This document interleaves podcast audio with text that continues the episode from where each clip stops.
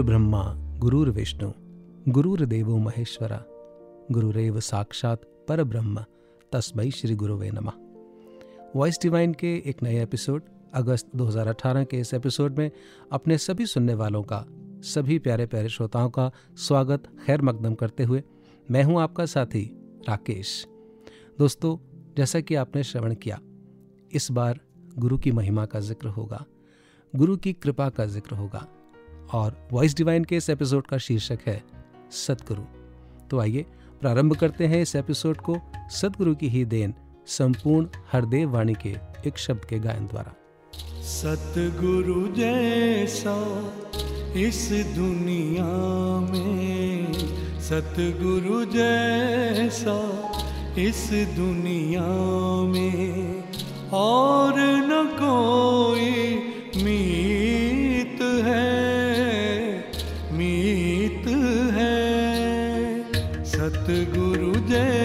जैसा इस दुनिया में सतगुरु जैसा इस दुनिया में और न कोई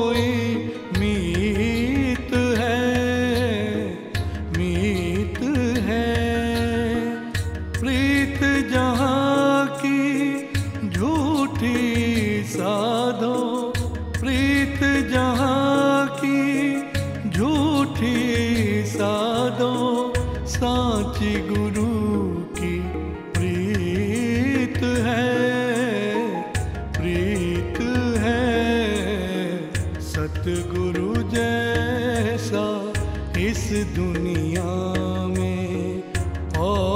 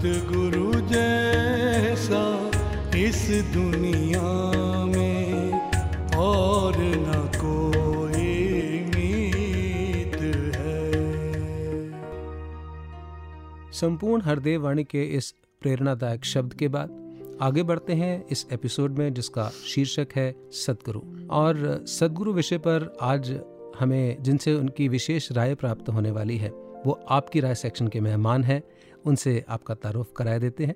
सबसे पहले हमारे साथ हैं बहन राज वासदेव जी, जो कि मेंबर इंचार्ज हैं प्रचार और टैलेंट हंट की, संत निरंकारी मंडल में। साथ ही अनेक पुस्तकों की लेखिका हैं जिन पुस्तकों में निरंकारी विचारधारा इतिहास और आध्यात्मिक दर्शन का एक बहुत सुंदर चित्र बहन जी ने खींचा है। तो बहन राज वासदेव जी आपका बहुत बहुत स्वागत है। थैंक यू जी। दूसरे हमारे मेहमान हैं आदरणीय विवेक मौजी जी जिन्हें कोई तारुफ की आवश्यकता नहीं है जिनके नाम के साथ हम सब परिचित हैं। सालों साल से निरंकारी मिशन में अनेक प्रकार की सेवाएँ और अब भी प्रचार विभाग के साथ सदगुरु सच्चे पातशाह ने जोड़ा हुआ है। विद्वान महात्मा है कर्मयोगी महात्मा है। विवेक मौर्य जी हमारी टीम के साथ पहले भी वॉइस डिवाइन के साथ भी एक लंबे अरसे तक जुड़े रहे।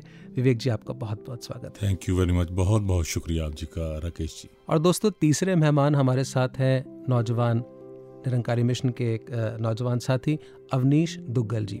अवनीश जी को सच्चे पातशाह सदगुरु माता सविंदर हरदेव जी महाराज ने फॉरेन डिपार्टमेंट जो मिशन का है उसमें बहन सुदीक्षा जी को जो सेवाएँ दी उस सेवा के साथ भी महात्मा सहयोग देते रहे। आपका भी बहुत बहुत स्वागत है। बहुत बहुत शुक्रिया जी।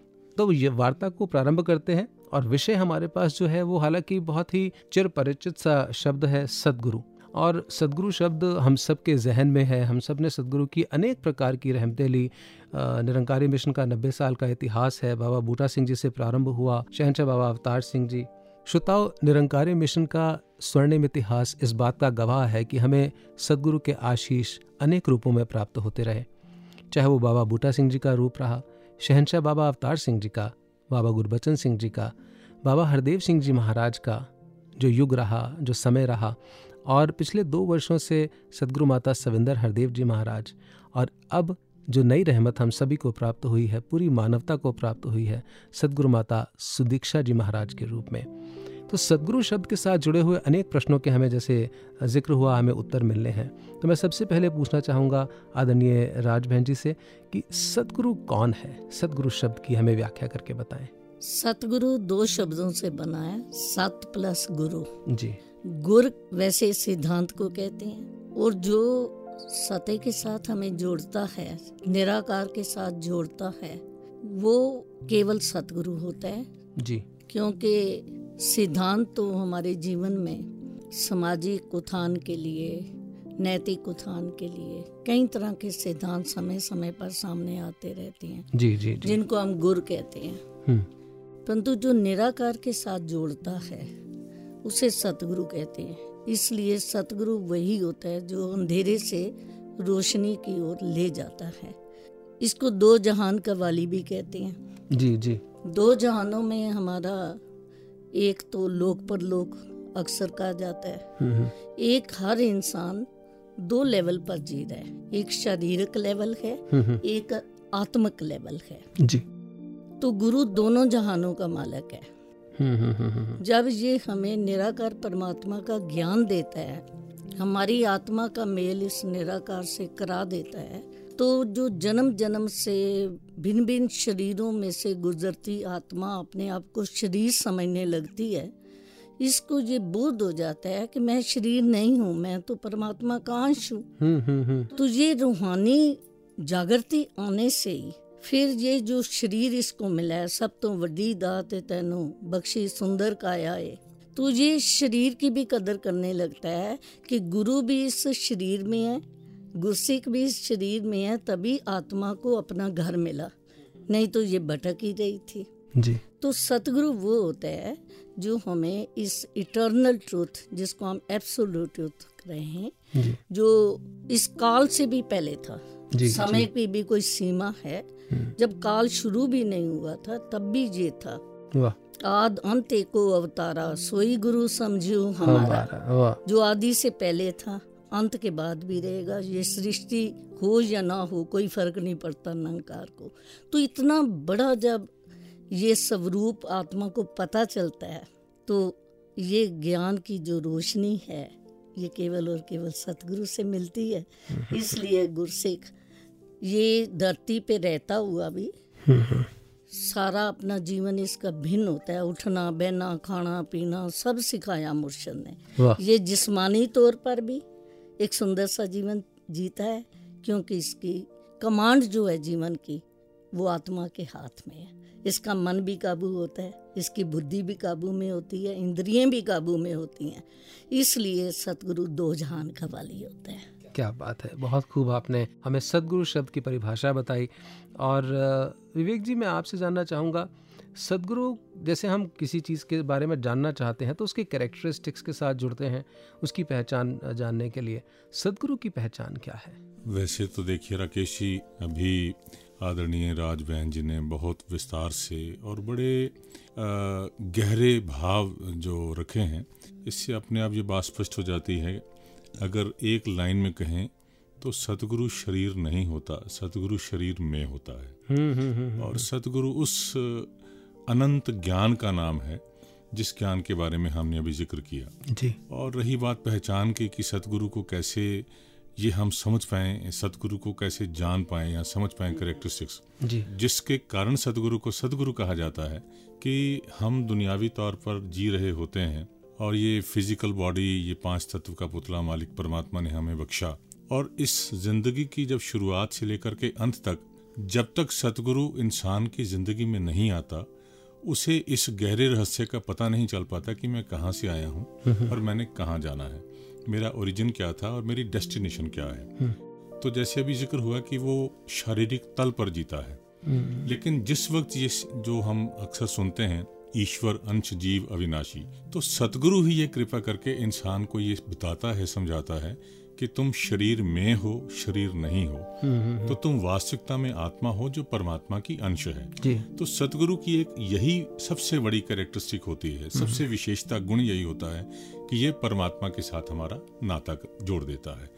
बाकी जितनी भी चीज़ें दुनियावी लेवल पर हम बात करते हैं दुनिया में देखते हैं लेकिन सबसे बड़ी पहचान सबसे बड़ी जो सतगुरु की विशेषता होती है गुण होता है कि ये जिज्ञासु को परमात्मा के साथ उसी वक्त जोड़ देता है। जोड़ देता है। बहुत खूब बहुत खूब।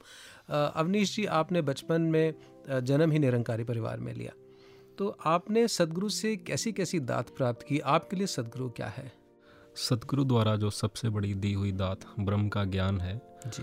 और जो उसकी एक बड़ी सुंदर व्यवस्था जो निरंकारी मिशन ने हमें जो हमें जो देखने को मिलती है वो एक जो सत्संग का जो रूप है हम्म, हम्म, हम्म। वो जो रेगुलर जैसे हम कहते हैं कि कील के ऊपर थोड़ा ठोकने वाली बात वो होती है जहाँ पर सदगुरु की शिक्षाएँ जो है हमें बार बार अनेकों रूप में वो मिलती रहती हैं ताकि वो जो ज्ञान है कहीं भी हमारे मन से विसर ना जाए कहीं हम जो है उसकी एग्जीक्यूशन में कभी कोई भूल ना कर बैठे। दाएँ बाएँ भटक ना जाए। दाएँ बाएँ भटक ना जाए। फिर वो जो एक सिमरन है जो चौबीस घंटे सातों दिन हम कभी भी कहीं भी बैठे कर सकते हैं। कभी भी इस निरंकार परमात्मा के साथ अपनी बिरती जोड़ सकते हैं। जी। सेवा जो है तन मन धन की जो सेवा और वो सेवा का भी जो एक इतना सुंदर रूप हमें अनेकों बार देखने को मिलता है चाहे वो एक किसी भी जगह पे संगत है चाहे समागमों के रूप में मिलता है। जी। और संगत सेवा सिमरन की जो महत्ता है वो हमें और भी ज़्यादा तब समझ में आती है जब हम सदगुरु को खुद वो उन चीज़ों में इन्वॉल्व होते हुए देखते हैं क्योंकि सदगुरु हमेशा एग्ज़ाम्पल से लीड करता है। वो इन तीनों चीज़ों की एक एपिटमी होती है जिसको हम फॉलो करते हैं हमारे जीवन का एक रोल मॉडल होता है। और मैं अपने आप को बहुत खुशकिस्मत बहुत बड़भागी समझता हूँ कि मेरा एक निरंकारी मिशन से जुड़े हुए परिवार में जन्म हुआ है और मुझे ये चीज़ें बचपन से ही देखने को मिली हैं, एहसास करने को मिली हैं। जी हाँ और लाखों लाखों ऐसे युवा हैं जो अपने आप को धन्य मानते हैं कि उनका जन्म निरंकारी परिवार में हुआ है। आदरणीय राज आंटी, आपसे एक बात जानना चाहेंगे। कई हमारे मित्र हैं जो इस बात को कहते हैं। हालाँकि हमारा पूरा अपना विश्वास होता है इस बात पर कि सदगुरु के बगैर भक्ति या ज्ञान की प्राप्ति ईश्वर के दर्शन नहीं हो सकते हैं। पर क्या वास्तविकता में बगैर सदगुरु के ज्ञान, क्योंकि धर्म ग्रंथों में तो बहुत क्लियरली मैंशनड होती हैं ये बातें पूर्ण मदम पूर्ण मिदम पूर्णात पूर्ण मुदच्यते पूर्ण से पूर्ण मादाय पूर्ण मेवावशिष्यते तो वहाँ पर भी तो ज्ञान मौजूद है, वाणियों में भी मौजूद है, बाइबल में भी मौजूद है। फिर सदगुरु की आवश्यकता देह में क्यों ज़रूरी है? राकेश जी मेरा ख्याल कितनी भी किताबें पढ़ी हूँ आज तक कोई बच्चा उन किताबों को देखकर उनके पन्ने उल्टा कर पढ़ा नहीं है। क्या बात है क्या बात कोई ना कोई वो हमारे सामने डंडे कितने पड़े होते हैं जब टीचर कहता है ना एक है हाँ, तभी हाँ, हाँ। विश्वास आता है this is one this is one तो वहाँ से हमारा बेस शुरू हो जाता है कि ये जो ए है ये क है ये ख है। तो दुनियावी जो बिल्कुल सिंपल सी पढ़ाई है उसके लिए हमें टीचर चाहिए। तो निराकार जो इतना विस्तृत है। जी जी जी। आद दे अंत नहीं। जिसका आद नहीं अंत नहीं। इसका रहस्य जानना ये किसी भी ग्रंथ को पढ़ के केवल नहीं जाना जा सकता। क्योंकि पढ़ाने वाला भी चाहिए। और दूसरी बात ज्ञान है क्या? निराकार को पहचानना। जब तक ये अपना रहस्य आप नहीं खोलता निराकार तब तक इसकी पहचान नहीं होती। क्या बात है। आप सारे गुरु पीर पैगंबरों का जीवन लो। हज़रत मोहम्मद साहब ने 40 साल की उम्र में ये ज्ञान बांटना शुरू किया जब उनके घट में ये निराकार खुद बैठा।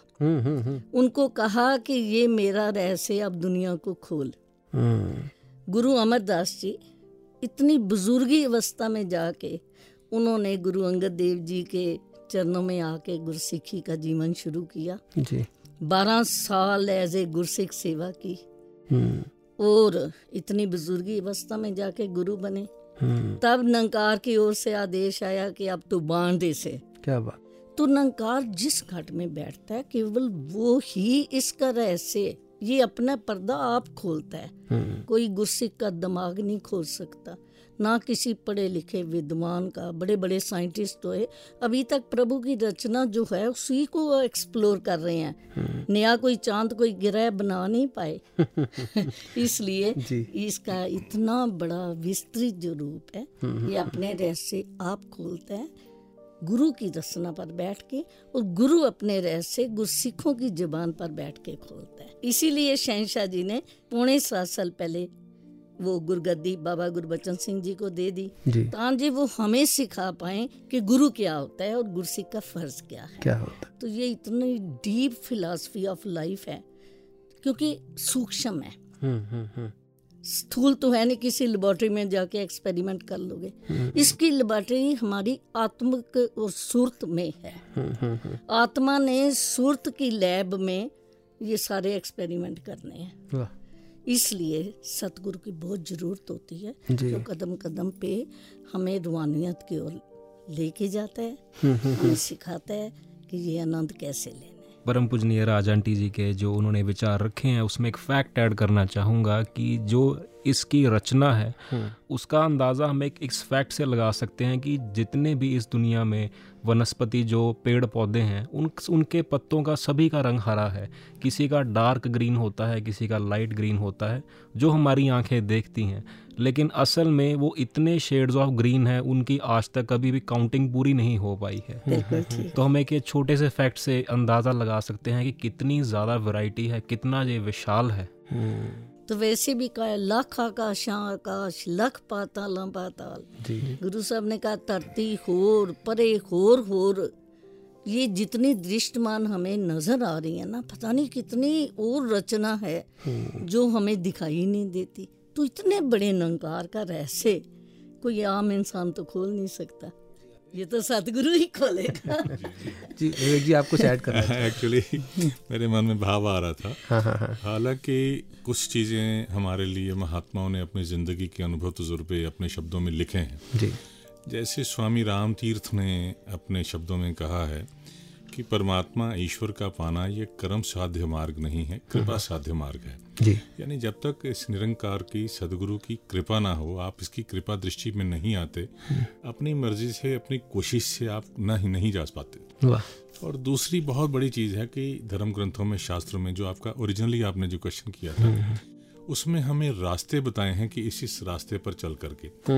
अब सारी मेडिकल की जितनी किताबें हैं रखी हों मैं उनको याद करके स्मरण करके I cannot become a doctor मैं ऑपरेशन नहीं कर सकता। और मैं वकालत की सारी किताबें याद करके मैं मुकदमा नहीं कहीं कोई किसी के लिए लड़ सकता। हम्म। और ये तो रब्बी बख्शिश है रहमत है। और सबसे बड़ी बात यह है कि इसका अपने आप में इतना बड़ा प्रोसेस है बिन गुरु भवन निधि तरह ही ना कोई। ज्यो शंकर बिना सतगुरु के इंसान की ज़िंदगी के अंदर इस निरंकार दातार चाहे ये कण कण में है चाहे सबसे नज़दीक है हमारे लेकिन जब तक सतगुरु की शरण में नहीं जाए ये सतगुरु की कृपा के बिना इसकी जानकारी के बिना संभव नहीं। I am the way and the truth and the life no one comes to the Father except through me Bible के न्यू टेस्टमेंट में जॉन चैप्टर 14 वर्स 6 का ये उल्लेख हमें बताता है कि जो वार्ता आज यहाँ हो रही है वो बिल्कुल शत प्रतिशत सही है उत्तम है सत्य है। आगे बढ़ने से पहले लेते हैं एक छोटा सा ब्रेक और सुनते हैं इस मधुर गीत को।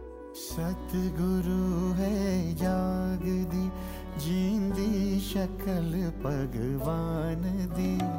सतगुरु है जाग दी जींदी शकल भगवान दी। इसनु बंदा समझ लेना है खता इंसान दे। सतगुरु है जाग दे, जींदी शक्ल भगवान दी।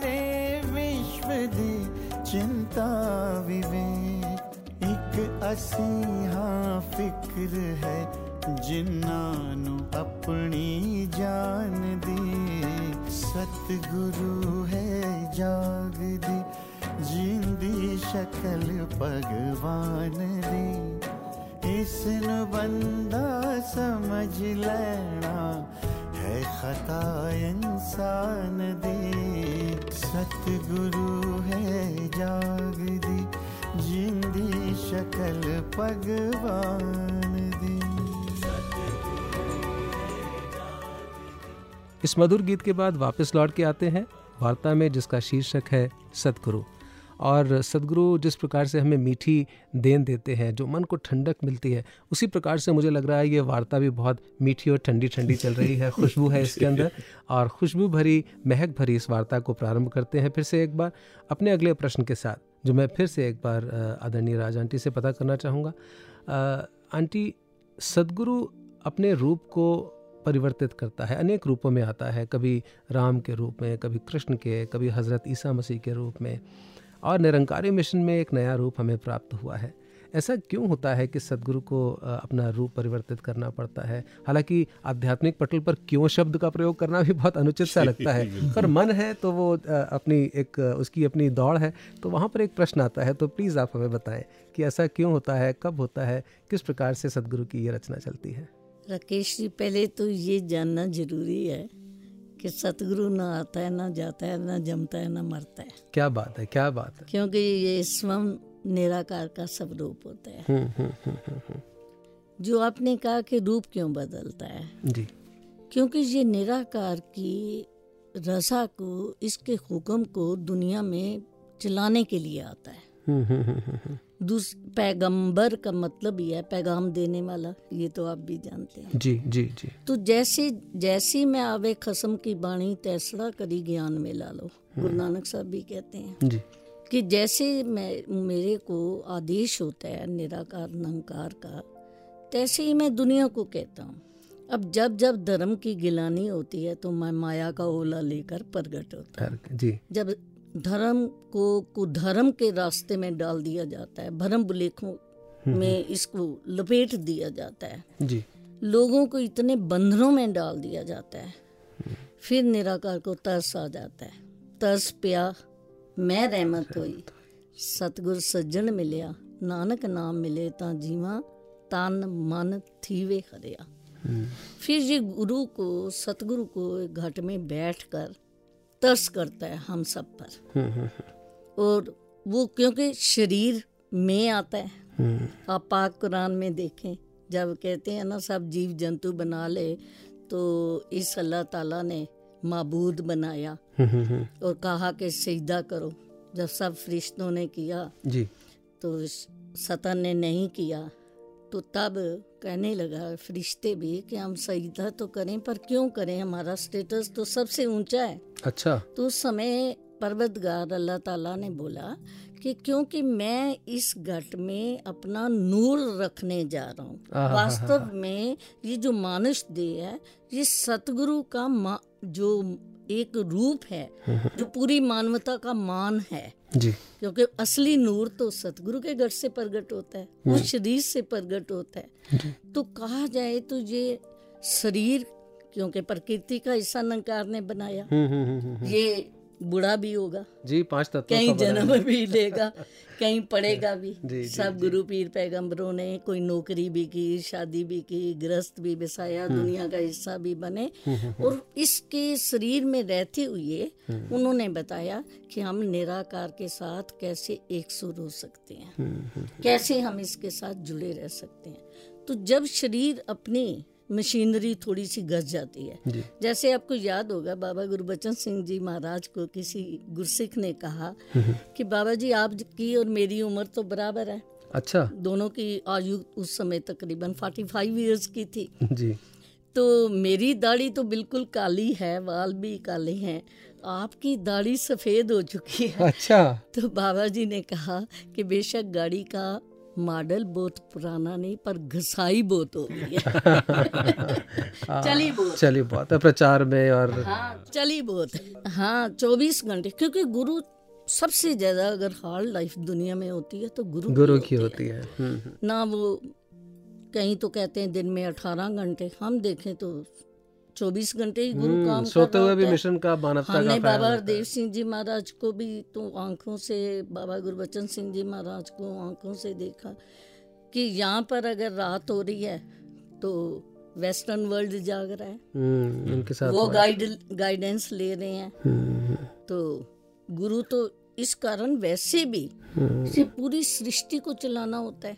हमने एक परिवार चलाना होता है तो कहीं प्लान्स होती हैं कहीं समस्याएँ होती हैं हो। जाता है। तो इन्होंने तो पूरी सृष्टि को चलाना है पूरे मिशन को चलाना है। हम्म। हर इंसान की बुद्धि को बदलना है। That's not an easy job जो। गुरु का काम होता है विचारधारा को बदलना है। हम्म। इसने कोई शरीरक रास्ता तो बदलना नहीं इस सड़क पे ना जाओ इस सड़क पर। हम्म, परंतु ये जो सड़क का बदलाव है ना पदार्थवाद से लेकर वो नैतिकता की ओर फिर मानियत की ओर ये रास्ता इतना सुखैन नहीं होता। इसलिए जब शरीर थोड़ा सा ढीला मीठा हो जाता है तो फिर गुरु किसी जवान कंधों पर ये मिशन की ज़िम्मेदारी डाल देते हैं जी जी जी बाबा बूटा सिंह जी महाराज देखें तो वो भी तकरीबन सिक्सटी नाइन सेवेंटी ईयर्स के हुए हम्म। तो सेवेंटी ईयर्स की आयु में उन्होंने सतगुरु शहनशाह बाबा अवतार सिंह जी को जबकि उनकी आयु उस समय फोर्टी थ्री ईयर्स थी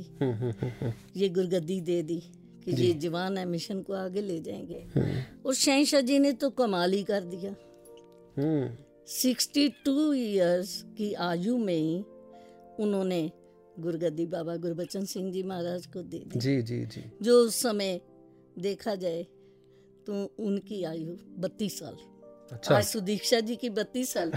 जी। तो बाबा गुरबचन सिंह जी की बत्तीस साल। अंदाज़ा लगा सकते हैं वो कितने जवान थे। हम्म, हम्म, हम्म। भले ही शहशाह जी उसके बाद पौने सात साल रहे। रहे सबको आशीर्वाद हमें देने के लिए। और बाबा गुरबचन सिंह जी मिशन की खातर के मिशन के मेरे गुरसिखों को किसी किस्म की क्योंकि वो कहते थे पाप का घड़ा भरेगा तो अपने आप डूबेगा। तो वो किसे महापुरुष जैसे हम इतिहास में पढ़ते हैं? जी। जब कश्मीरी पंडित आए गुरु गोबिंद सिंह जी महाराज उस समय नौ साल के बच्चे थे गुरु तेग बहादुर साहब के पास आए। तो थोड़ा सा ध्यान में बैठे थे तो बाहर से खेलते आए तो गुरु गोबिंद सिंह साहब कहते हैं उस समय तो वो बच्चे बच्चे थे छोटे जी। उनके पुत्र थे सुपुत्र थे। कि आज आप थोड़े ध्यान में है कोई हम्म। कहने लगे किसी महापुरुष के बलिदान की ज़रूरत है। अच्छा। इस पाप को खत्म करने के लिए। हम्म, हम्म। तो उस समय उनके अकस्माती मुँह से निकला आपसे बड़ा कौन महापुरुष धरती पर हो सकता है? तो तो वो समझ गए कि अब ये बच्चा नहीं है। ये मिशन का पूरी ज़िम्मेदारी संभालने योग है। तो उन्होंने गुरु गोबिंद सिंह साहब के कंधों पर ये ज़िम्मेदारी डाली। और मानवता के लिए अपना बलिदान चांदनी चौक में दे दिया। तो ये गुरु पीर पैगंबर कई बार तो मिशन को गति देने के लिए जी। कई बार मानवता को बचाने बचाने के के लिए जी। लिए जब कुधर्म इतना फैल जाता है पाप इतना फैल जाता है तो मानवता को बचाने के लिए रूप बदल लेते हैं। तो इनके रूप बदलने के कोई क्यों किंतु परंतु नहीं समझ नहीं आ सकता। समझ नहीं सकता कोई भी इसकी रमजों को। जी जी ये तो नंकार को पता होता है। कई बार अब देखो सतगुरु माता जी की ये जो थोड़ी अस्वस्थता है ना ये बहाना है। हम्म, हम्म, हम्म, हम्म, ये जवान सतगुरु ने सामने आना था संगतों के। हम्म, मिशन को और गति मिलनी है। तो वो बहाना बन गया। जी। ताकि नहीं तो संगतें इतना जुड़ी होती है ना वो बर्दाश्त नहीं कर सकती। अकस्मात बाबा हरदेव सिंह जी महाराज गए। तो मेरा ख्याल नंकारी जगत को कैसे लगा? वो सहन करना बहुत मुश्किल था जैसे आसमान हमारे पर गिर गया। इसलिए नंकार कभी कभी ये भी बहाना बना देता है कि स्वास्थ्य थोड़ा सा ढीला कर देता है ताकि संगत नए गुरु को एक्सेप्ट कर ले। आज जो हम सतगुरु माता सुदीक्षा जी को एक्सेप्ट कर रही है बच्चा बच्चा कर रहा है बच्चे बच्चे के अंदर ऐसे लग रहा है पतझड़ के बाद हार हाँ। हाँ एक नई उमंग क्योंकि गुरु के साकार दर्शनों की तड़प थी। जी जी जी। सतगुरु माता जी के दर्शन बार बार नहीं हो रहे थे संगत को जी। तो वो एक बहाना भी रूप बदलने का कारण बन के जाता है। तो ये नंकार की नंकार जाने इसमें आप हम कोई भी नहीं कह सकता क्यों? कैसे? ये किंतु परंतु तो रूहानियत में होते होते ही नहीं एक्सेप्टेंस ही। भक्ति है और दाता से अरदास करें कि हम एक्सेप्ट करते रहें इसको। बहुत बढ़िया। विवेक जी जब सदगुरु जैसे अभी राजा आंटी ने कहा जी। कि देह में आते हैं और निराकार का रूप इस रूप में आता है एक को एक है खेड है एक दी लंबा चौड़ा लेखा नहीं। कहे अवतार गुरु ही रब है इस विच कोई भुलेखा नहीं। लेकिन भुलेखा मेरे जैसे एक अल्पज्ञ गुरसिख को तब हो जाता है जब मैं गुरु को आम एक्टिविटीज़ शरीर रूप में करते हुए देखता हूँ जो मैं कर रहा हूँ। जी जी। उस पर्दे को किस प्रकार से संभाला जाए उस उस भुलेखे को किस प्रकार से संभाला जाए जब मैं आम गतिविधियाँ करते गुरु को देखता हूँ। राकेश जी बड़ा अहम सवाल है और बड़ी अहम बात भी है ये। जी। अ, मैं इसी बात को कंटिन्यू करते हुए जैसे अभी आदरणीय राज बहन जी ने ज़िक्र किया। जी। जो बात अभी तक की ज़िंदगी जीते हुए समझ में आई है बड़े बुज़ुर्गों के साथ रह करके या जीते हुए वो इतना ही है कि ये क्यों हुआ ये गुरसिक का विषय नहीं होना चाहिए। बिल्कुल बिल्कुल। होता भी नहीं है। हाँ जो हुआ उसको एक्सेप्ट करना यही गुरमत है यही भक्ति है। जी। जैसे पावन अवतार वाणी में शब्द आता है कि अकला सोचा पहुँच ना सकन मेरा दी बेहद देते और गीता में ये ज़िक्र आता है कि हे अर्जुन ये मन बुद्धि का विषय नहीं है। हम्म। बेशक। आ, हम आपस में आज डिस्कशन कर रहे हैं। जी हाँ जी हाँ। लेकिन वास्तविकता में ये अकल का इल्म का ये टॉपिक नहीं है। विषय नहीं है। लेकिन चूँकि आज के दौर में ये बात कुछ कहनी आपस में ऐसे लगा कि हम अपने आप को फिर से रिफ्रेश करें एक। निरंकार दातार के साथ जोड़ने का साधन बन रहा है ये वॉइस डिवाइन का एपिसोड इसलिए हम बात कर रहे हैं अन्यथा इसकी कृपा इसकी बख्शिश के आगे तो बात मुझे लगता है होती नहीं। जहाँ तक बात यह है कि जब ये शरीर में आता है देखिए सतगुरु निराकार है। और निराकार अपने आप में इसको हम कहीं कुछ कह नहीं सकते कोई सवाल नहीं। लेकिन जब ये साकार रूप में आता है तो कभी कभी ऐसी छोटी छोटी चीज़ें सामने आती हैं मुझे याद है। अ, सन 2005 की बात है हजूर बाबा जी के साथ अ, दूर देशों की यात्रा पर थे तो हांगकांग में एक शॉप थी जहाँ बड़ी तरह की वो चाय की पत्तियाँ टाइप्स ऑफ़ टी तो टी लीव्स वहाँ वो दुकान थी। वहाँ हजूर सच्चे पातशाह विराजमान हुए तो वहाँ चार पाँच लोग थे। वो चाइना की कोई लेडी थी जो सेल्स गर्ल थी। उन्होंने दिखाना शुरू किया और साथ साथ में कहने लगे कि मैं साथ साथ में सैंपल बना करके दे रही हूँ।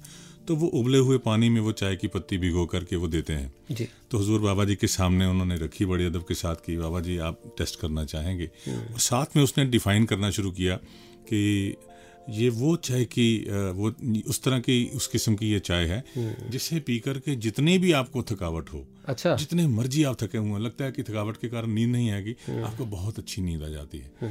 हजूर बाबा जी ने बड़े मुस्कुराते हुए जैसे सहज अंदाज में कहा करते थे अच्छा उन्होंने ग्रहण कर ली। अच्छा। अच्छा दो चार मिनट के बाद उसने फिर दोबारा पूछा कि और सैंपल बनाए? हाँ। मिलने के बाद दूसरा सैंपल आ गया। तो उसने कहा कि इस चाय की को पीने के बाद जितनी मर्ज़ी आपको नींद आ रही हो आप दो दिन से सोए नहीं हो। आपको जितनी मर्ज़ी नींद आ रही हो इसको पीने के बाद आपकी नींद बिल्कुल गायब हो जाएगी। जाएगी। तो उसने तीन चार तरह की और भी चाय की पत्तियाँ चाय बना करके उन्होंने सैंपल आगे सर्व किया। तो सारी बातें सुनने के बाद हजूर बाबा जी धीरे से कहते हैं इनको पूछना कि कोई ऐसी भी चाय की पत्ती है चाय है जिसे पी करके हम सोए तो दो घंटे लेकिन शरीर को आराम छह घंटे की नींद का आगे आ जाए। तो उस वक्त तो हम लोग सारे हंस पड़े। लेकिन बाद में महसूस हुआ कि हजूर सच्चे पाशाह अभी ही मुश्किल से तीन घंटे या चार घंटे की नींद ले रहे हैं। तो वो शरीर में रह करके जब हमें इस तरह की बातें कभी कभी सामने नज़र आती हैं तो ऐसे लगता है कि पता नहीं ये हमारी तरह ही ज़िंदगी जी रहे हैं। और एक बात आ, मैं और इसमें ऐड करना चाहूँगा जी जी जी। नाइनटी नाइन्टी नाइन उन्नीस सौ सतानवे की बात है। यहाँ नैनीताल के पास एक जगह भवाली है। हजूर बाबा जी रात को डेढ़ दो बजे के आसपास जब खाना खाने के बाद सैर कर रहे थे तो उन दिनों में हाथ में ट्रांजिस्टर मोबाइल फ़ोन बाकी सारी डिवाइसेस उन बाद में ये बाद में आया सब कुछ और हाँ उस ट्रांजिस्टर को जैसे हजूर बाबा जी ने ऑन किया तो हम सारे के सारे क्योंकि मेरा वो पहला टूर था हजूर के साथ। ओके। तो मुझे हर वक्त ये जिज्ञासा रहती थी कि अब क्या शब्द आने वाले हैं अब क्या बख्शिश आने वाली है। तो एक मैच चल रहा था इंडिया और एक और टीम के बीच में और कैनेडा की एक जिसे कहते हैं जनरल न्यूट्रल पिचेस पर। दूसरी टीम 270 बना चुकी थी। और इंडिया फॉलो कर रहा था। तो किसी ने कहा कि बाबा जी कृपा करो बख्शिश करो। बाबा जी आप बख्शिश करो आप तो जो चाहो कर सकते हो। ये मैच इंडिया जीत जाए। अच्छा। तो बाबा जी ने कहा अच्छा सहज करके आगे बढ़ गए।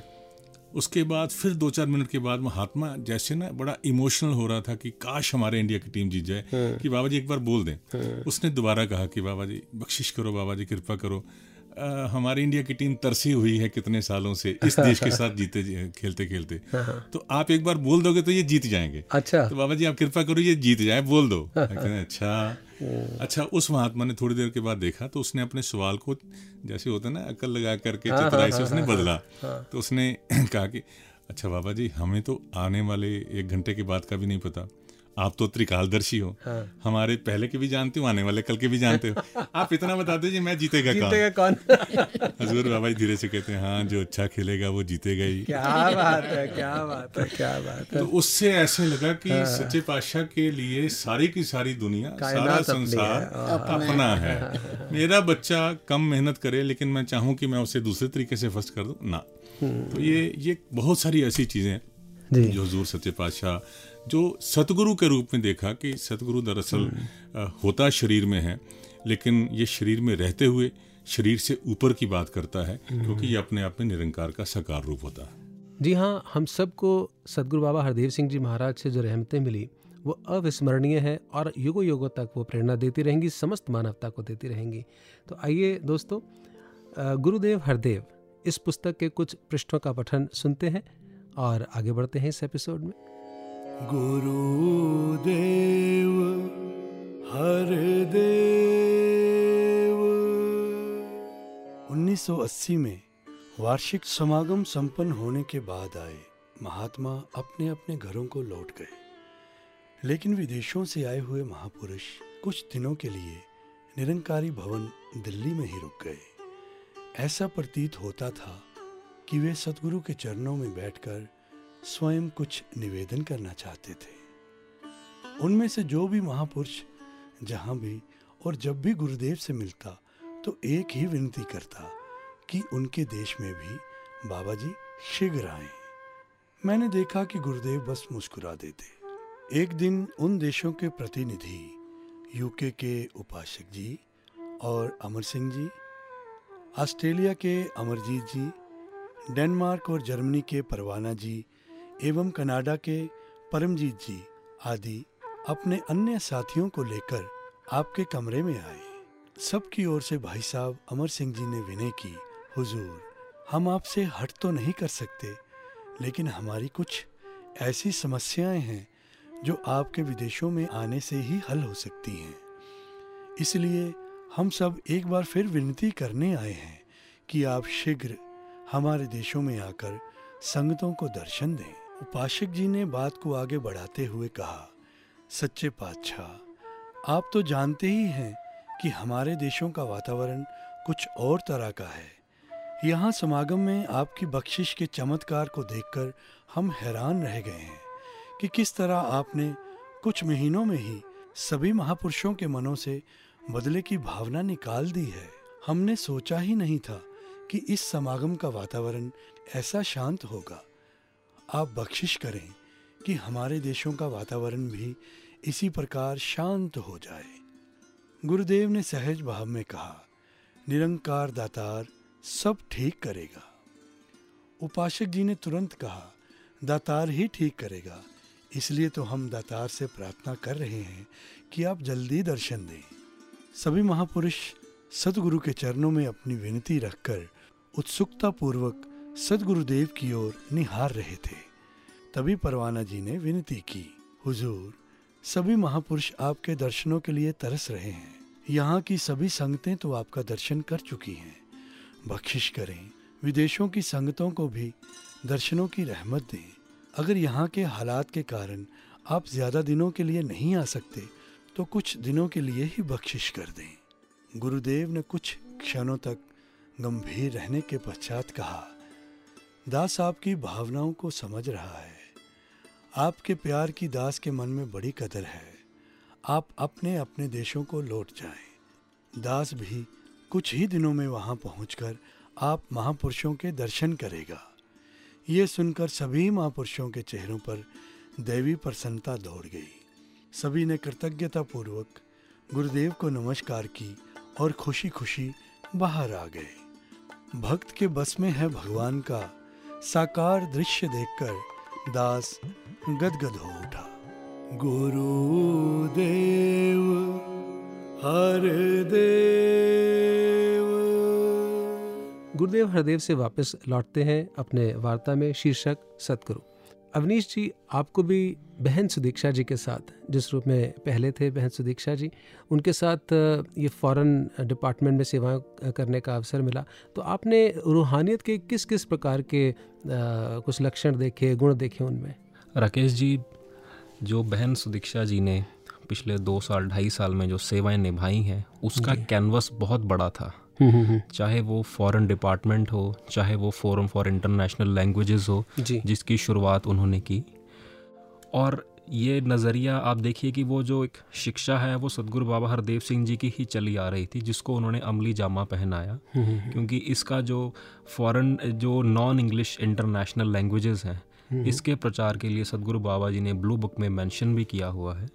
ताकि जो हमारे मिशन का जो प्रचार है वो बहुत से ऐसे देश हैं अगर हम ग्लोब पे देखते हैं पूरा का पूरा जैसे सेंट्रल एंड साउथ अमेरिका है फार ईस्ट है यूरोप के बहुत से देश हैं अफ्रीका के देश हैं जहाँ पर इंग्लिश भाषा नहीं बोली जाती है। हम्म, हम्म, तो उसका एक जो है एक बहुत सुंदर शुरुआत हुई। फिर हम किड्स डिवाइन की बात करते हैं तो hmm. बच्चों के लिए जो एक मंथली वीडियो प्रोग्राम पिछले डेढ़ साल से which is an amazing blessing yes तो hmm. उसमें देखिए वो तमाम जो है हिंदुस्तान के कितने ही शहरों से जो बच्चों की यूथ की इन्वॉल्वमेंट हुई है hmm. और अभी उस प्रोग्राम को ओवरसीज ले जाने का भी ध्यान बन रहा है जी जी जी फिर उसके अलावा जो समागम के दौरान भी जितनी प्रबंध व्यवस्थाएँ होती थी उसमें बहन सुदीक्षा जी का बहुत जो है एक बड़ा योगदान रहता था जी. तो उस सेवा के दौरान कभी भी जो मैंने देखा उनको आराम करते हुए नहीं देखा। हम्म। उन्होंने ना दिन देखनी ना रात देखनी एक फुल डेडिकेशन के साथ। जैसे कभी भी ये बन में भाव कभी भी उनके बातों में ख्यालों में बॉडी लैंग्वेज में कभी भी ये भाव नहीं आया कि मैं गुरु की बेटी हूँ। हम्म, एक हम्म, जैसे एक साधारण एक आम सेवादार जो एक सेवादार होना चाहिए वहीं उन्होंने अपनी भूमिका निभाई। उन्हीं आदर्शों को दिखाया। उन्हीं आदर्शों के ऊपर वो चले और। जो उन्होंने डिसीजंस भी लिए वो भी बहुत एक एफिशिएंट होते थे और फ्लेक्सिबल भी होते थे and on the spot decision लेते थे। तो कभी भी है काम कहीं अटकता नहीं था वो चलता ही चला जाता था। और इसके इसमें एक मैं और चीज़ ऐड करना चाहूँगा इन डेढ़ दो सालों में बहुत से इम्पोर्टेंट डिग्निटरीज हमारे मिशन में आए और जो। कुछ अवार्ड्स भी मिले हम्म। चाहे वो अवार्ड्स इंडिया में मिले चाहे अब्रॉड में मिले यूनाइटेड नेशंस में भी जो है बड़े जो एक एक अव्वल किस्म की वो जो हमारी पार्टिसिपेशन रही है और अब हम्म। पिछले महीने ही एक गिनीज वर्ल्ड रिकॉर्ड भी इस्टेब्लिश हुआ है। तो उसके पीछे जो है एक हमारे जो एक बैकबोन की तरह सुदीक्षा हम्म, जी वो खड़े रहे हैं हमारे साथ। उन्होंने हमें गाइडेंस भी दी है और जो है एक गाइडेंस के साथ वो हमारी प्रेरणा रहे हैं प्रेरणा स्रोत बन के वो हमें हमेशा जो है उन्होंने आगे बढ़ाया है। जी हाँ तो ये तो सिद्ध हुआ कि आज जो हमें वक्त की रहनुमा सदगुरु माता सुदीक्षा जी का रूप मिला है सुदीक्षा जी महाराज का वो उसी श्रेणी में आता है कि सतगुरु आंदे दुनिया उत्ते सारे ही संसार लई सदगुरु आंदे दुनिया उत्ते केवल परोपकार लई। राजा आंटी आपसे जानना चाहेंगे और दोस्तों दास आपसे निवेदन कर दे कि क्वेश्चन ऑफ़ द मंथ चूँकि हमें राजांटी से ही हर महीने रहमत मिलती थी तो वो सेक्शन इसी के अंदर ही सम्मिलित रह जाएगा। प्रश्नों के बहुत सारे उत्तर हमें मिल रहे हैं। Question of the month rather इस बार हो गए। तो राजांटी से जानना चाहेंगे, आपने सभी पातशाहियों को देखा और निरंकारी मिशन के इतिहास से इतना गहरा रिश्ता आपका रहा, कितनी पुस्तकें भी आपने लिखी आपने बचपन से बहन सुदीक्षा जी को देखा और आज सदगुरु के रूप में तो किस प्रकार से आपने एक स्पिरिचुअल स्पिरिचुअलिटी को उनके अंदर विटनेस किया राकेश जी एक दुनियावी कहावत है होनहार बिरवान के होत चिकने पात जी, जी। पहली बात तो ये है कि बहन सुदीक्षा जी का जन्म तब हुआ हम्म, हम्म, हम्म। जब बाबा हरदेव सिंह जी महाराज गुरगद्दी पर आ गए थे। क्या बात है। जी जी जी जी। तो इनको अक्सर राजमाता जी कहते थे कि हाँ। सुदीक्षा जी गुरु की बेटी हैं तो राजमाता जी भाप गए थे। हम्म, हम्म, हम्म, जैसे बाबा हरदेव सिंह जी महाराज ने खुद कहा ना कि उनके पास गुरु वाली शक्तियाँ थी। और शहशाह जी ने भी फरमाया जी। कि राजमाता जी को मैंने गुरु वाली शक्तियाँ प्रदान कर दी हैं। तो वो उस समय ही शायद उनके मन में ऐसा आभास था कि इनके अंदर जो स्पिरिचुअल लेवल है वो आम बच्चे वाला नहीं है। हम्म, हम्म, हम्म। फिर राजमाता जी ने एक सत्संग में भी कहा कि, कि कोई बहन आई उनके पास नमस्कार चल रही थी। माता जी रहमत करो पर लोग भी समझ जाए। तो राज माता जी ने कहा मेरे पास सुदीक्षा तीन साल चार साल की होगी छोटी बच्ची बैठी थी। इससे पहले कि मैं जवाब देती सुदीक्षा जी ने कहा जो इस लोक में सुखी नहीं है उसका परलोक क्या सुधरेगा? क्या बात है क्या दासी को ये जब बात याद आई तो शहशाह जी की अवतार बाणी में से याद आ गया हम्म, हम्म, हम्म। कच्चे पक्के अगे जाके करनी दा फल पावणगे। कई अवतार गुरु दे बंदे बिल्कुल बख्शे जावणगे। फिर ध्यान आया कि वाकई अगर लोग में जीवन जीते हुए हम्म, हम्म, हम्म। हम गुरु के नहीं हो पाए हम बर्म बुलेखों में आज भी उलझे हुए हैं। जी जी जी। आज भी हम दुनिया को रिश्तेदारी को बरादरी को खुश करने में लगे हैं। हमने इस लोग में अपना विश्वास गुरु और नंकार पर साथ संगत पर नहीं टिकाया। जी। तो जीवन ही लड़खड़ा रहा है। पार उतारा कैसे होगा?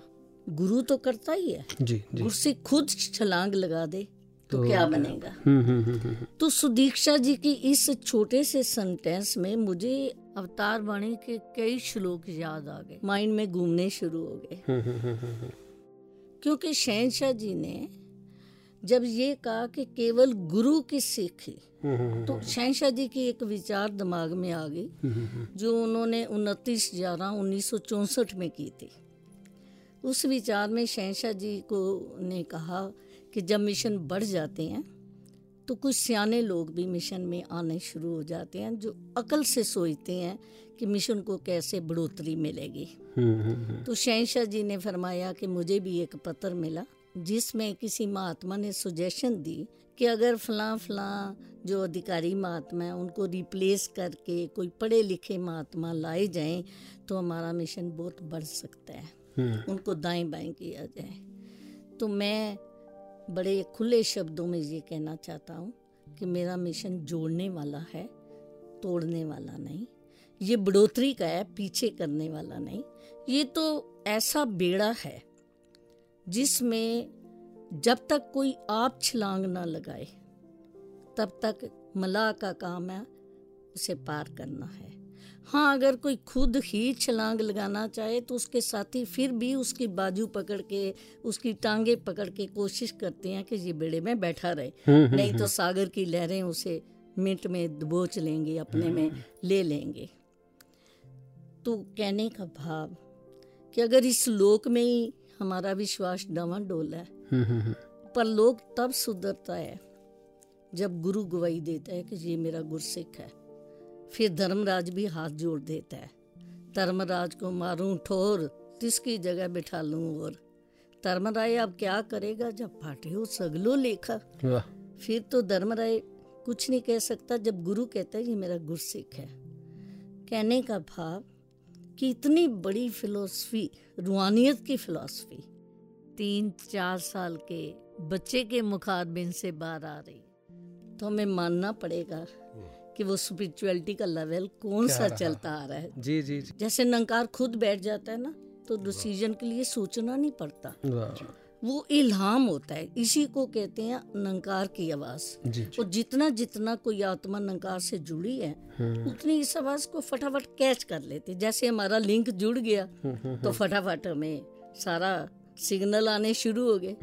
तो इन जो रूहानी आत्माएँ होती हैं इनका सिग्नल हमेशा कायम रहते हैं क्योंकि इनका कनेक्शन नंकार से जुड़ा रहता है। फिर एक और बात जो। इन्होंने कही बचपन से कि उन्होंने कानून कभी नहीं तोड़ा। हम्म हम्म, हम्म, कुछ समय पहले की बात है। जी। संगत चल रही थी संडे की आठ नंबर ग्राउंड में। जी। तो कई सेवा दल वाले महात्मा नहीं पहचानते। जैसे ही वो पहले इनक्लोजर में एंटर करने लगे तो जो सेवा दल की बहन ड्यूटी पर थे उन्होंने कहा बहन जी इधर से नहीं आप आगे से दो नंबर इनक्लोजर से अच्छा ये सुदीक्षा जी को कहा? सुदीक्षा जी को कहा। अच्छा। तो सुदीक्षा जी ने बिल्कुल अपनी पहचान नहीं दी कि हम्म। मैं बाबा जी की बेटी हूँ या नहीं पहचाना आपने। नहीं चुप करके हाथ जोड़े और आगे चल पड़े। हाँ हाँ हाँ। और दो नंबर गेट से एंटर किए फिर किसी सेवा दल की बहन ने देखा। कि ये तो हमारे साथी से गलती हो गई है। वो गए उन्हें प्यार सत्कार से लेकर आए। यानी कहने का भाव उन्होंने बिल्कुल आर्ग्यू नहीं किया। हम्म, हम्म, और चुप करके उस हुक्म को भी मान लिया जो एक सेवादार उनको कर रहा है। ये महानता ये नम्रता क्या बात ये मिशन के सिद्धांत के सेवा दल का हमने हुक्म मानना है। हम्म। ये महात्मा करके दिखाते हैं। तो रूहानियत तो बचपन से ही कोई सेवादार का बच्चा है उसके पास जाके खड़े हो जाना। कोई भी चीज़ अपने पर्स में है चॉकलेट है कुछ है जो बच्चे मिले उनको बांट देना। तो ये छोटी छोटी बातें बड़ा बड़ा संदेश दी जाती हैं जो। बचपन से देखने को मिलता है। और दोस्तों गीत, संगीत भी हमें बहुत सुंदर संदेश देते हैं। तभी तो कहा जाता है, लोग कहें ये गीत है, ये तो ब्रह्म विचार। तो आइए ब्रह्म विचार करते हैं इस मधुर गीत के माध्यम से।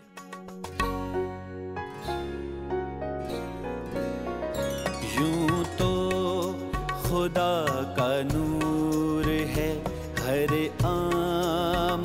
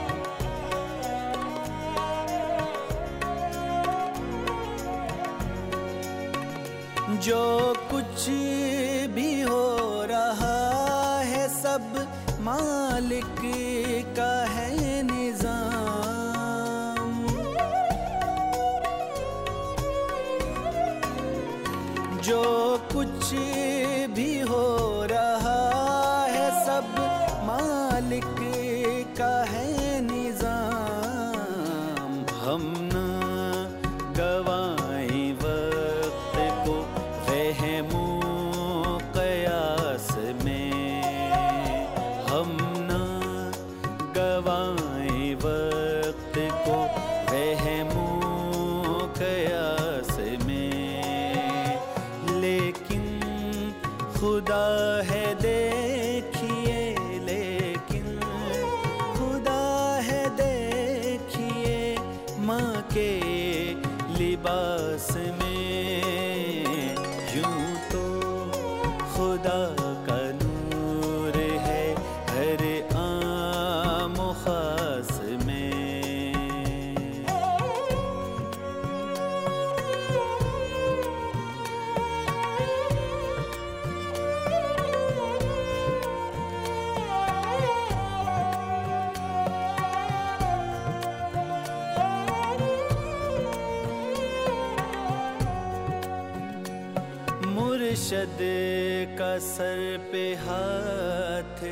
सलामत रहे सदा।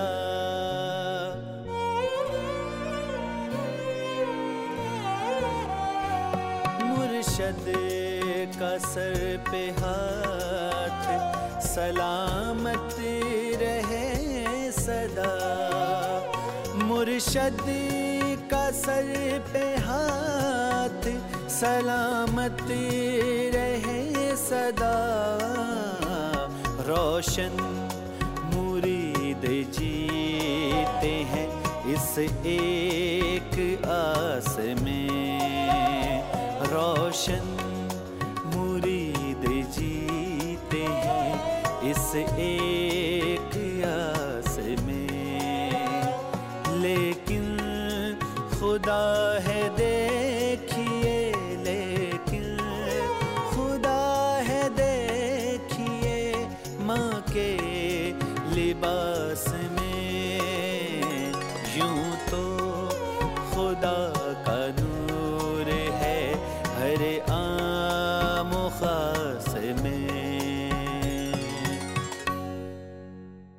एक बार फिर से वार्ता में लौट करके आते हैं और विवेक जी ज़िक्र हो रहा है सदगुरु माता सुदीक्षा जी महाराज का।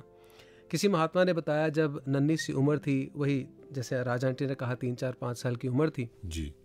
और दिया सलाई जलाकर के सामने रखी गई और उसे बुझा दिया गया और पूछा गया कि ये आग ये लौ जो थी वो कहाँ गई? तो एकदम बहन सुदीक्षा जी ने कहा जहाँ से आई थी वहीं चली गई। तो वो निराकार का एहसास इन रूहों को किस प्रकार से जन्म से ही होता है। और देखिए जन्म भी जब हुआ जी जी। अ, सभी के मन में मेरे जैसे कमज़ोर दिल वाले कम बुद्धि वाले व्यक्ति के गुरसिख के मन में ये आना कि दो बेटियों के बाद फिर बाबा हरदेव सिंह जी की तीसरी बेटी और बाबा जी सारी दुनिया को आप वर देते हैं पुत्र का तो शायद इस रूप में परिवार में भी रहमत हो जाती। लेकिन देखिए हम देख रहे थे पुत्र और पुत्री लेकिन वहाँ जन्म हो रहा था अवतार का। अवतार और हमारी अकल समझ नहीं सकती है। बिल्कुल सही बात। आपने किस रूप में दर्शन किया रूहानियत का? बहन सुदीक्षा जी में सदगुरु माता सुदीक्षा जी महाराज में। देखिए अभी इतनी सामर्थ्य नहीं है कि मैं एक कतरा हूँ और समंदर के बारे में कुछ कह सकूँ। जी हाँ। अभी तो हम उसी आनंद के भाव में हाँ, हाँ, हाँ। वो हिलोरे गोते खा रहे हैं जो भी हम सभी महसूस कर रहे हैं। जी। और ये आनंद ये हमेशा से बना रहा है आगे बना भी रहे। जी। हाँ इतनी बात ज़रूर है कि जो कहीं थोड़े थोड़े भी हमारी अकलें हमारे इल्म आकर के आगे हमें कुछ सोचने पर मजबूर कर देते हैं।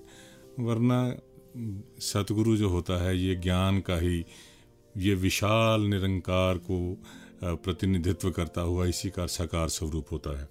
वो जैसे आपने ज़िक्र किया कि चाहे कईयों के हम इतिहास में देखते आए हैं वो चाहे उम्र का कोई वर्ग रहा हो। हम्म, हम्म, हम्म। पुरुष रूप में रहे हों नौजवान के रूप में रहे हों बुज़ुर्ग के रूप में रहे हों। अब अभी जैसे लगातार कई मैसेज आ रहे हैं कई लोग आपस में शेयर कर रहे हैं कि मिशन हमारा युवा हो गया। बिल्कुल युवा हो गया। ये तो शुक्र है। लेकिन फिर भी याद हमें ये रखना है कि दरअसल सतगुरु का शरीर युवा है। सतगुरु अनंत काल ज्यों का त्यों है स्थिर है, है स्थायी है। और जब इस भाव के साथ हम जुड़े रहेंगे तो फिर हमारे मन में ना तो कोई किसी और किस्म का दुनियावी सवाल उठेगा। और जैसे आपने ज़िक्र किया कि फिर हम सतगुरु की इसी प्रतिमूर्ति को इसी प्रकार से जिस तरह से गुरसिक को सोचना चाहिए हम्म, हम्म, हम्म। कि गुरु साक्षात पार ब्रह्म तस्मय श्री गुरु नमः। तो इसी प्रकार से बस इतनी सी बात बॉटम लाइन जो समझ में आती है कि जो गुरु आखे वो कुछ करना सेव कमाना सीखिए। बिना अकल बिना चतुराई के जो जो हुक्म आ जाए वो वो हम मानते चले जाएँ। बस आज के दौर में तो इनकी जिसे कहते हैं कि इनके दर्शन करते हुए सबको भरपूर मुस्कानें देते हुए सबको भरपूर खुशियाँ देते हुए। जो एक नई चेतना नई जो एक खुशियों की लहर आई है उमंग आई है। बस यही अरदास है कि ये बनी रहे हाँ। और हम इसी प्रकार से सजे हुए इन मूर्तियों को देखते रहें। और तभी जीवन आसान हो जाता है जब हम गुरु के गुर को सिद्धांत को अपने जीवन में फॉलो करते हैं स्थापित कर लेते हैं सेवा सिमरन सत्संग को भावपूर्ण तरीके से करते हैं तब हमारा जीवन ईजी हो जाता है। तो इशारा दोस्तों आप समझ गए हैं? हमारे अगले सेक्शन की ओर जिसका नाम है टेक इट ईजी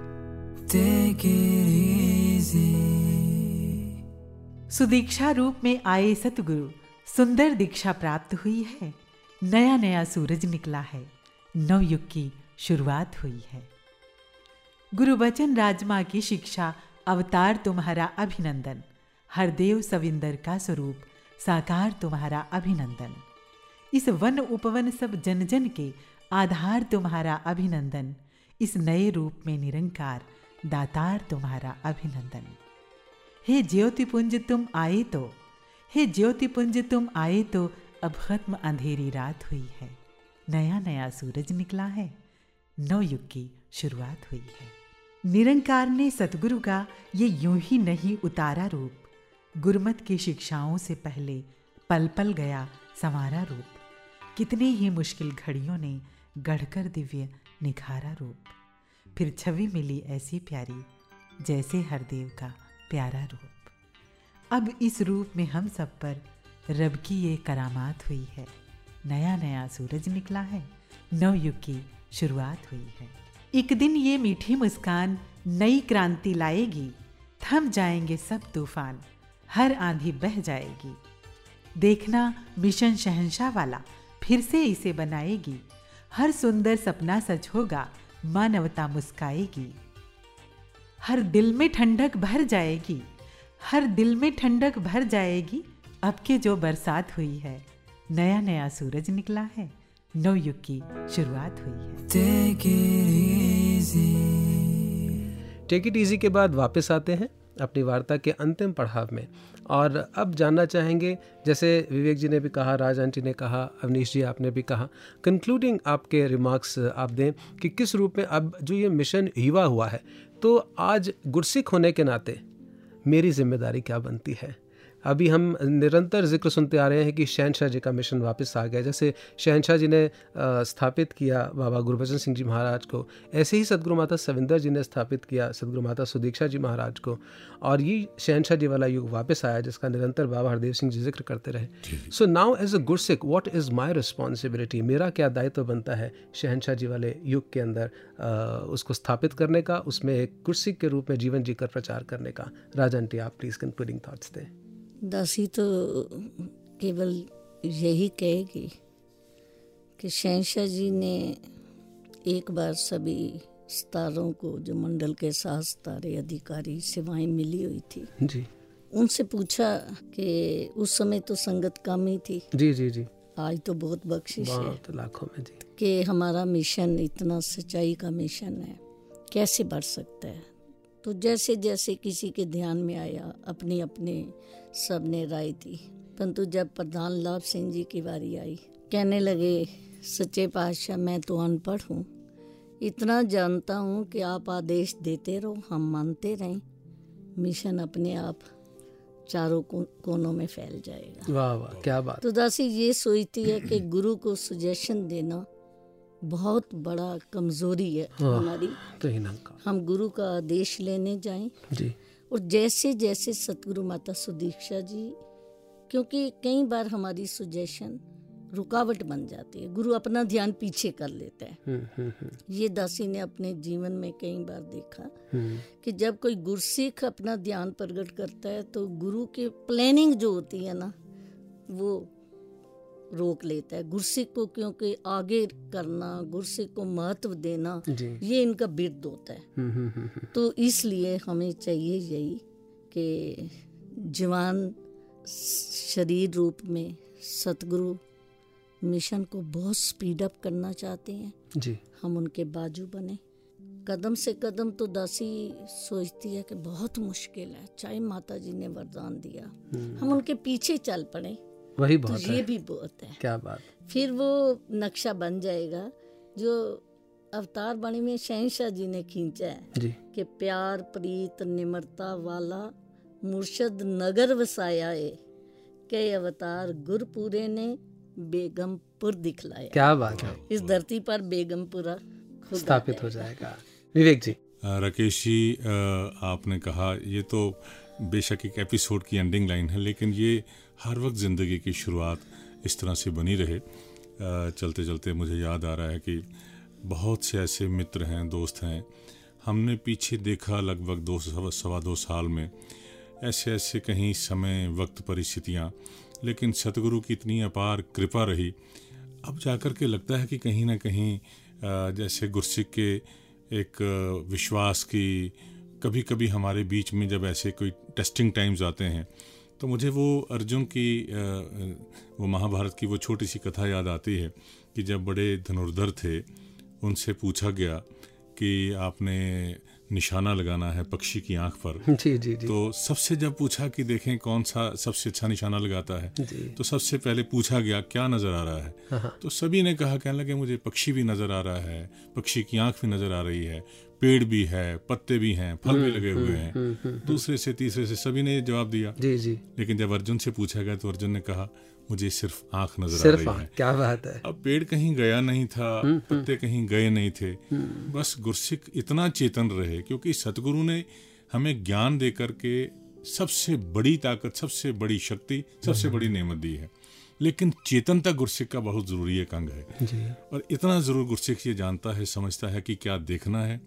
और क्या देख करके भी नहीं देखना है। हम्म। आम दुनिया के अंदर हम संसार के अंदर रहते हैं कई तरह की आंधियाँ हवाएँ चलती हैं लेकिन गुरसिख गुरु के चरणों में जुड़ करके यकीन पक्का बनाए रखता है। और चलते चलते मुझे बस वो बात कहते मैं अपनी बात से इजाज़त चाहूँगा।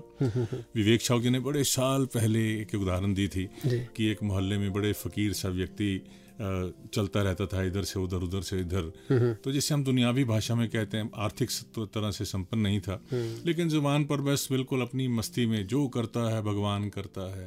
भगवान सब ठीक करता है। ये बोलते हुए इधर से उधर इधर से उधर तो उसी दायरे में रहता था। लोगों को लोगों को पहचान थी उसकी। तो मोहल्ले के पाँच सात बच्चों ने कहीं उसके साथ शरारत करने की सोची। उसको पैर से ठोकर मारी वो गिर गया।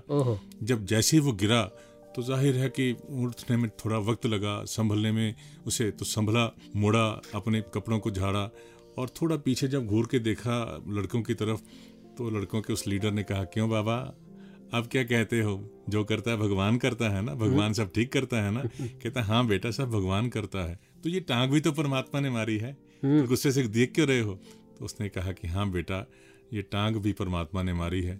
मैं तो ये देख रहा हूँ कि परमात्मा ने कलंक किसके माथे पर लगाया किसने किया क्या हुआ क्यों हुआ ये मेरा विषय नहीं है। ये तो हम एक बात समझ लें पूरी की पूरी तरह कि पूरे का किया सब, सब कुछ पूरा परमात्मा निरंकार पूर्ण है। इसका किया सब कुछ पूर्ण है। बस मुझे इसकी हर बात को स्वीकार करना आ जाए।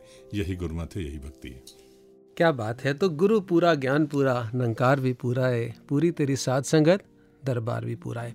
अवनीत जी, आप युवा हैं और जिस प्रकार से ज़िक्र हो रहा है कि अब मिशन युवा, वैसे तो निरंतर ही साहिब मेरा नित नवा, लेकिन आप एक युवा होने के नाते अपने कंधों पर क्या रिस्पॉन्सिबिलिटी समझते हैं और कैसे आप समझते हैं कि मिशन का युवा आगे बढ़ सकता है प्रचार में? बाबा जी ने बहुत बार अपनी विचारों में फरमाया कि बुज़ुर्गों का होश और नौजवानों का जोश अगर मिल जाए तो इस मिशन की जो टीचिंग्स है दुनिया के कोने कोने तक पहुँच सकती हैं। हम्म, हम्म, हम्म। और साथ संगत इसके साथ साथ जो है बुज़ुर्गों का हमेशा हमें सत्कार जो है वो कभी भी भूलना नहीं है। उनसे हमेशा हमें गाइडेंस लेनी उनके है। अनुभव से भी हमें लाभ लेना चाहिए। जी। उनके अनुभव से भी हमें लाभ लेना चाहिए। और हमारे जो रोल मॉडल हैं सभी के आइडियल रोल मॉडल वो सदगुरु खुद हैं हम्म। जिनके वचन हम निरंतर हमें जो हैं वो आशीर्वाद मिलते रहते हैं। उन वो हमारी एक गाइडिंग लाइट हैं जिसको देखकर हम हमें सभी युवाओं को आगे बढ़ना है। कभी भी मर्यादा का उल्लंघन ना करें कभी भी उत्तेजित होकर कभी कुछ ऐसा काम ना कर बैठें कुछ ऐसा डिसीज़न ना ले बैठें जिसका रिज़ल्ट गलत निकल आए ये बात हमें हमेशा ध्यान में रखनी पड़ेगी। जी हाँ। तो दोस्तों आपने सुना आज के इस एपिसोड में कितनी खूबसूरत बातें हमारे समक्ष आई कितना गहरा ज्ञान कि सदगुरु कौन है किस रूप में अवतार लेते हैं किस लिए आते हैं और हमें सदगुरु की शिक्षाओं पर चलते हुए अपने लोक को भी सुखी और परलोक को भी सुहेला किस रूप में करना है। और हमारे पैनल पर जो मेहमान आए आ, मैं स्टूडियो की तरफ़ से उनका बहुत बहुत धन्यवाद करना चाहूँगा। Raja aunty thank you so much आपका भी धन्यवाद जी हमें ये चांस दिया कि हम ऑल ओवर वर्ल्ड फैली हुई संगत के इस प्रकार हाँ, से ये संदेश सब तक जाएगा। विवेक जी आपका भी अवनीश जी आपका भी थैंक यू जी। थैंक्स जी महापुरुषो धन्यवाद जी तो दोस्तों आज के इस एपिसोड में निष्कर्ष वही निकल करके आया जो सदियों से रहा। ध्यान मूलम गुरुर मूर्ति पूजा मूलम गुरुर पदम मंत्र मूलम गुरुर वाक्यम मोक्ष मूलम गुरु कृपा। आइए जुड़ते हैं सदगुरु के संदेश के साथ मैसेज ऑफ़र होलीनेस में।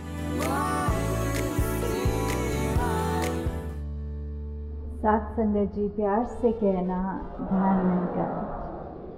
सबसे पहले दासी फिर से आशीर्वाद आप सबसे लेती है कि हर पल जैसे भी आप सब चाहते हैं, वैसे ही जीवन भी व्यतीत कर सके और जो रिस्पॉन्सिबिलिटी आज आई है कंधों पे, उसको आप सब आशीर्वाद दें कि निभा पाए दासी। और दासी हमेशा आप सब कि चरण रज यही बन के रहना चाहेगी कि एक एक पल जो भी है उसमें ऐसे ही काम होए जो एक सदगुरु जैसे चाहते हैं माता जी वैसे हम अपनी लाइफ जी सके। एक, एक उदाहरण आ रहा है ध्यान में कि एक अगर शर्ट होती है उसका अगर पहला ही बटन हम गलत लगाते हैं तो बाकी सारे भी टेढ़े से एक गलत गलत बटन लगते रहते हैं। अब सब दासी पे ये आशीर्वाद रखें कि एकदम जैसे सही बटन सही तरीके से उसी तरह हर एक पहला कदम हो या लाइफ का लास्ट, वो दासी आप सबके मुताबिक ले सके। आज एक कागज़ जब हम भवन पे थी तो एक बाबा जी की ही हैंड राइटिंग में एक बर्नर्ड शॉ का कोट मिला दासी वो पढ़ना चाहेगी I am of the opinion that my life belongs to the whole community and as long as I live it is my privilege to do whatever I can I want to be thoroughly used up till I die. For the harder I work, the more I live. ये जैसे ही coat burn Shauka बाबा जी की अपनी writing पे दासी को आज नज़र आया तो एकदम ध्यान गया कि बिल्कुल ये शायद निरंकार ने आज ही मेरे आँखों में इसलिए लाया कि दासी का ये भाव बन जाए, जैसा इस कोटेशन में हो रहा है कि बिल्कुल अपने अंतिम श्वास तक बिल्कुल आप सबके लिए ही अपना जीवन अर्पित रखे। सात संगत जी, प्यार से कहना धन्यवाद जी। तो दीजिए इजाज़त राकेश को। आज का ये एपिसोड संपन्न करने की अपने फीडबैक सजेशंस हमें अवश्य भेजते रहिएगा। नमस्कार धन्य निरंकार